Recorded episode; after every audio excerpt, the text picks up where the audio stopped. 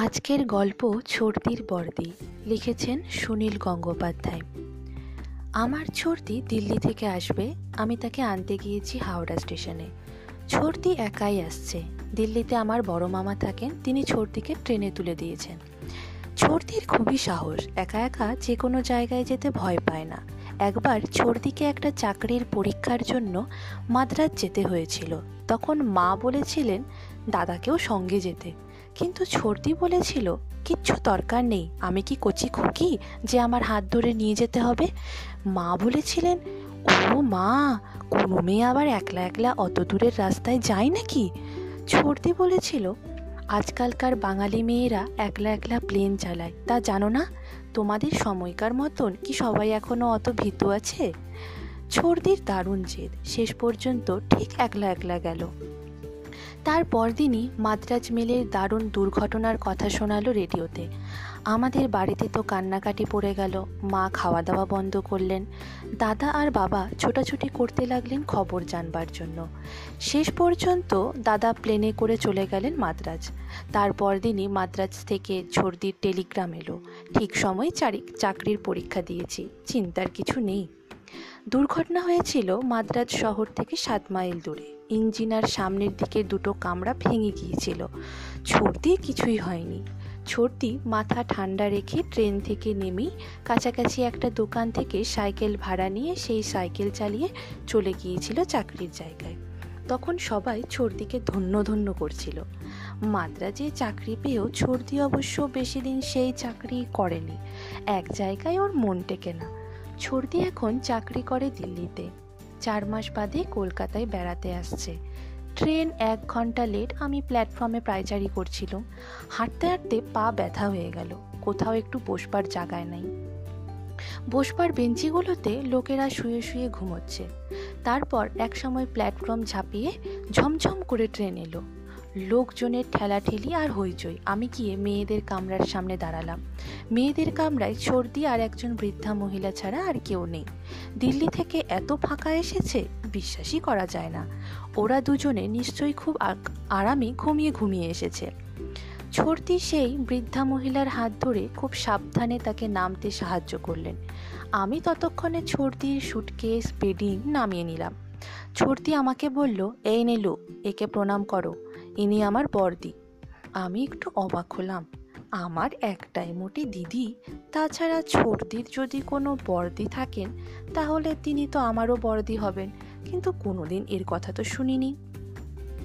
বৃদ্ধা মহিলার গায়ের রং টুকটুকে ফর্সা। মাথার চুলগুলো থপথপে সাদা। মুখে একটা মিষ্টি হাসি। ইনি নিশ্চয়ই খুব বড় পরিবারের কেউ। দুজন খাঁকি পোশাক পরা লোক ওর জিনিসপত্র নিতে এসেছে। ওর হাতে একটা সুন্দর কারুকার্য করা বেতের বাক্স। সেটাও উনি কারুকে দিলেন না। নিশ্চয়ই ওই বাক্সে ওর গয়না টয়না আছে। আমি ছর্দির কথা মতো ওকে প্রণাম করলাম। উনি আমার মাথায় হাত রেখে আশীর্বাদ করে বললেন, বেঁচে থাকো, সাহসী হও। তারপর উনি ছর্দির দিকে ফিরে বললেন, তোমরা আমার সঙ্গেই চলো না, আমার জন্য তো গাড়ি এসেছে। আমিও বাবার অফিসের গাড়ি নিয়ে এসেছি, তাই তাড়াতাড়ি সেই কথাটা বললাম। উনি তখন বললেন আচ্ছা তাহলে চলি। ছর্দিকে বললেন, যা বলেছি সব মনে থাকবে তো? ছর্দি বলল হ্যাঁ বর্দি, সব মনে থাকবে। আপনি আবার দিল্লি এলে আপনার সঙ্গে দেখা করব। গাড়িতে উঠেই ছর্দিকে জিজ্ঞেস করলাম, ছর্দি, উনি কে? ছর্দি শুধু বলল, আমার বর্দি। তারপরই ছর্দি আমাকে জিজ্ঞাসা করল হ্যাঁ রে নীলু, কেউটে সাপ কোথায় কিনতে পাওয়া যায় তুই জানিস? আমি চমকে উঠলাম প্রথমে মনে হলো ভুল শুনেছি। তাই জিজ্ঞেস করলাম, কি বললে? ছর্দি বলল কেউটে সাপ? কেউটে সাপ? কি হবে? কিনবো, কিনে পুষবো। তুমি সাপ পুষবে? ছর্দি এককাল হেসে বলল হ্যাঁ খুব ভালো জিনিস। আমার সন্দেহ হলো, ছর্দির বোধহয় মাথা খারাপ হয়ে গেছে, কিংবা আমারই কান দুটো একেবারে খারাপ হয়ে গেছে নাকি? দু কানে আঙ্গুল ঢুকিয়ে আমি ঝাঁকাতে লাগলাম। বাড়ি পৌঁছাবার পর মা ছর্দিকে জিজ্ঞেস করলেন, রাস্তায় খাবার টাবার ঠিক মতন পেয়েছিলি তো? কোনো অসুবিধে হয়নি? ছর্দি বলল, না মা, কোনো অসুবিধে হয়নি। তবে মোগল সরাই পর্যন্ত গাড়িতে বড্ড ভিড় ছিল। তারপর থেকে অবশ্য গাড়ি একদম ফাঁকা। মোগল সরাইতেই সবাই নেমে গেল? ছর্দি মুচকি হেসে বলল, নামবে না কেন? গাড়িতে ডাকাত পড়েছিল যে। মা একেবারে আঁতকে উঠে বললেন হ্যাঁ কি বললি? গাড়িতে ডাকাত পড়েছিল? কি সর্বনাশের কথা। তুই তখন কি করলি? ছর্দি বলল, আমার তো ভয়ের কিছু ছিল না। আমার সঙ্গে যে বর্দি ছিল। বর্দি বর্দি আবার কে রে? সেই বা ডাকাতদের সঙ্গে কি করল? বর্দি তো ডাকাতদের তাড়িয়ে দিল। ছোটদের বর্দিকে তো আমি দেখেছি, অত্যন্ত সত্তর বছরের বুড়ি। তিনি আবার কি করে ডাকাত তাড়াবেন? আমি আর থাকতে না পেরে বললাম, মা ছোটদি আজ বড্ড উল্টাপাল্টা কথা বলছে। ছোটদি তখন হাসতে হাসতে বলল, বলছি বলছি, সব বুঝিয়ে বলছি। খাবার টাবার দাও, খিদে পেয়েছে যে, ততক্ষণে হাত মুখ ধুয়ে আসি। খাবার টেবিলে সবাই ছর্দিকে গোল হয়ে ঘিরে বসেছে। পাশের বাড়ি থেকে এসেছে ছর্দির বন্ধু, খুকুদি আর মিনুদি বৌদি আর থাকতে না পেরে বলল, কি হয়েছিল? বল না, ছোটন। সত্যি সত্যি ডাকাত? চায়ের কাপে চুমুক দিয়ে ছর্দি বলল, একজনের হাতে পিস্তল ছিল আর একজনের হাতে ছোড়া। ছোড়া হাতে লোকটার মুখ ভর্তি দাড়ি। সবাই ভয়ে শব্দ করে উঠল। মা জিজ্ঞেস করলেন, কি করল? মুখ পোড়া ডাকাতগুলো? গভর্নমেন্ট কিছু করতে পারে না এদের? লোকে কি রেলে চাপবে না? ছর্দি বলল, আমার আর কোনোদিন ডাকাতের ভয় হবে না। ফুকুদি বিরক্ত হয়ে বলল, বাবারে বাবা, ছোটনটা কোনো কথাই খুলে বলে না। আগে বল না বর্দিকে ছর্দি বলল বর্দি চেষে কেউ নয়, আসামের এক রাজার কাকিমা। এত বয়সেও কি সুন্দর দেখতে। বাংলা তো ভালোই জানেন, ইংরেজি, হিন্দি, ফরাসি অনেক ভাষা জানেন। একা একা সারা দেশ ঘুরে বেড়ান, বিলেত টিলেতেও একাই গেছেন। একটু ভয় পান না। মা জিজ্ঞেস করলেন, তোর সঙ্গে আগে আলাপ ছিল? ছর্দি বলল, না। এবারেই আলাপ হলো। ভাগ্যিস আমি ঠিক ওর পাশে গিয়ে বসেছিলাম। উনি প্রথমে আমার সঙ্গে ভালো করে কথা বলেননি। বারবার আমার দিকে শুধু তাকিয়ে দেখছিলেন। তারপর একবার জিজ্ঞেস করলেন, তুমি কি দিনের বেলা ঘুমো? আমি বললাম, কেন বলুন তো? উনি বললেন, যারা ট্রেনে উঠে দিনের বেলায় ঘুমোয়, তাদের আমার ভালো লাগে না। আমি তখন হেসে বলল, না না, আমি দিনের বেলা ঘুমোই না। উনি তখন খুশি হয়ে আমার সঙ্গে অনেক গল্প করতে লাগলেন। খুব চমৎকার গল্প বলতে পারেন উনি। সেই গল্প শুনতে শুনতে কি করে যে ঘণ্টার পর ঘণ্টা কেটে গেল, মিনতি বলল, কি গল্প বললেন? দুই একটা গল্প বল না আমাদের। বৌদি বলল, না না না, সেই ডাকাতের কথাই বলো। ডাকাতরা কখন এলো? ছর্দি বলল আচ্ছা বর্দির গল্পগুলো পরে এক সময় বলব। এখন ডাকাতদের কথাই বলে নিই। আমাদের মেয়ে কামরায় আট দশজন মেয়ে ছিল মোটে, বাকি সবাই পুরুষ। বৌদি বলল, ও মা মেয়ে কামরায় পুরুষটাও ওঠে নাকি? ছর্দি বলল অনেক দিন তো ট্রেনেই চাপনি তাই কিচ্ছু জানো না। আজকাল আর নিয়মকানুন কেউ মানে না। আমি একবার একজন টিকিট চেকারকে ডেকে বলেছিল, এতগুলো লোক এখানে উঠেছে কেন? এদেরকে নামিয়ে দিন না। তিনি কাঁধ ঝাঁকিয়ে বললেন, আমি কি করব বলুন? এদের তো অনেকেরই টিকিটই নেই। বর্দি বললেন, দিনের বেলা থাকতে চাই থাক, রাত্রির হলে আমি ওদের নামিয়ে দেব। আমি অবাক হয়ে জিজ্ঞেস করলুম, বর্দি, আপনার কথা ওরা শুনবে? বর্দি বললেন, শুনবে না কেন? ভালো করে বললেই শুনবে। অনেক পুরুষ মানুষেরই নাক ডাকে। রাত্রিরে নাক ডাকা শুনলে আমার একটু ঘুম হয় না বলে আমি পুরুষদের কামড়াই উঠি না। দেখতে দেখতে রাত্রির হয়ে গেল। বর্দি তখন নিজের জায়গা ছেড়ে উঠে গিয়ে রাজ রানীর মতো হুকুমের শুনে সব কটা ছেলেকে বললেন, এই, তোমরা এবার নেমে যাও। অনেকক্ষণ তোমাদের বসতে দিয়েছি। যেন পুরো রেলটারই বর্দির নিজের। কাকে কখন কোথায় বসতে দিবেন সেটা ওর ইচ্ছের উপরেই নির্ভর করছে। আশ্চর্য ব্যাপার কিন্তু, বর্দির কথা শুনে অনেকেই সুরসুর করে নেমে গেল, কেউ একটু তর্ক পর্যন্ত করল না। ওদের মধ্যে দুজন বাঙালি ছেলে ছিল, আমি ভেবেছিলাম তর্ক হয়তো করতে পারে, তারাও নেমে গেল মুখ বুঝে শুধু তিনজন লোক খুব কাচুমাচুভাবে বরদিকে বলল, আমরা আর দু স্টেশন পরেই নেমে যাব, আমাদের একটু বসতে দিই ট্রেনে আর কোথাও একটু জায়গা নেই। বর্দি বললেন, ঠিক তো। তারা জিপ কেটে বলল, নিশ্চয়ই। এরপর আর একটা স্টেশন পেরিয়ে গেল। বর্দি নিজের শোবার জায়গা টায়গা ঠিক করলেন। একটা সুন্দর ছোটর বেতের তৈরি গয়নার বাক্স রাখলেন ঠিক তার নিজের মাথার কাছে। তারপর আমাকে বললেন, আমার জিনিসপত্র একটু দেখো, আমি বাথরুম থেকে আসছি।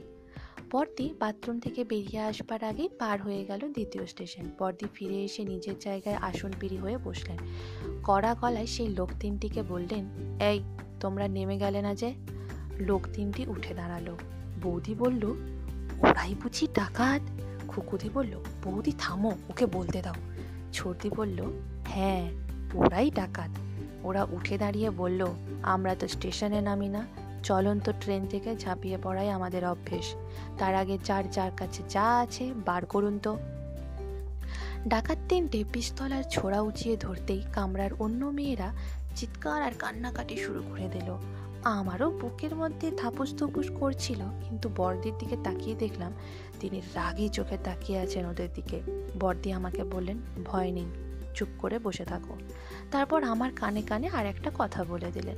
সব মেয়েরা তাদের গয়না, গাটি, টাকা, পয়সা দিয়ে দিল। একজন মহিলা তার গলার হারটা কিছুতেই দিতে চাচ্ছিলেন না, কান্নাকাটি করছিলেন। দাঁড়িওয়ালা টাকাটা সেটা ছিঁড়ে নিল গলা থেকে। তারপর তারা এলো আমাদের সামনে। যার চেহারা সর্দারের মতন। সেই ডাকাতটা বলল, এই যে দিদিমা, যা আছে সব দিন। বর্দি বললেন, আমি কারোর দিদিমা নই।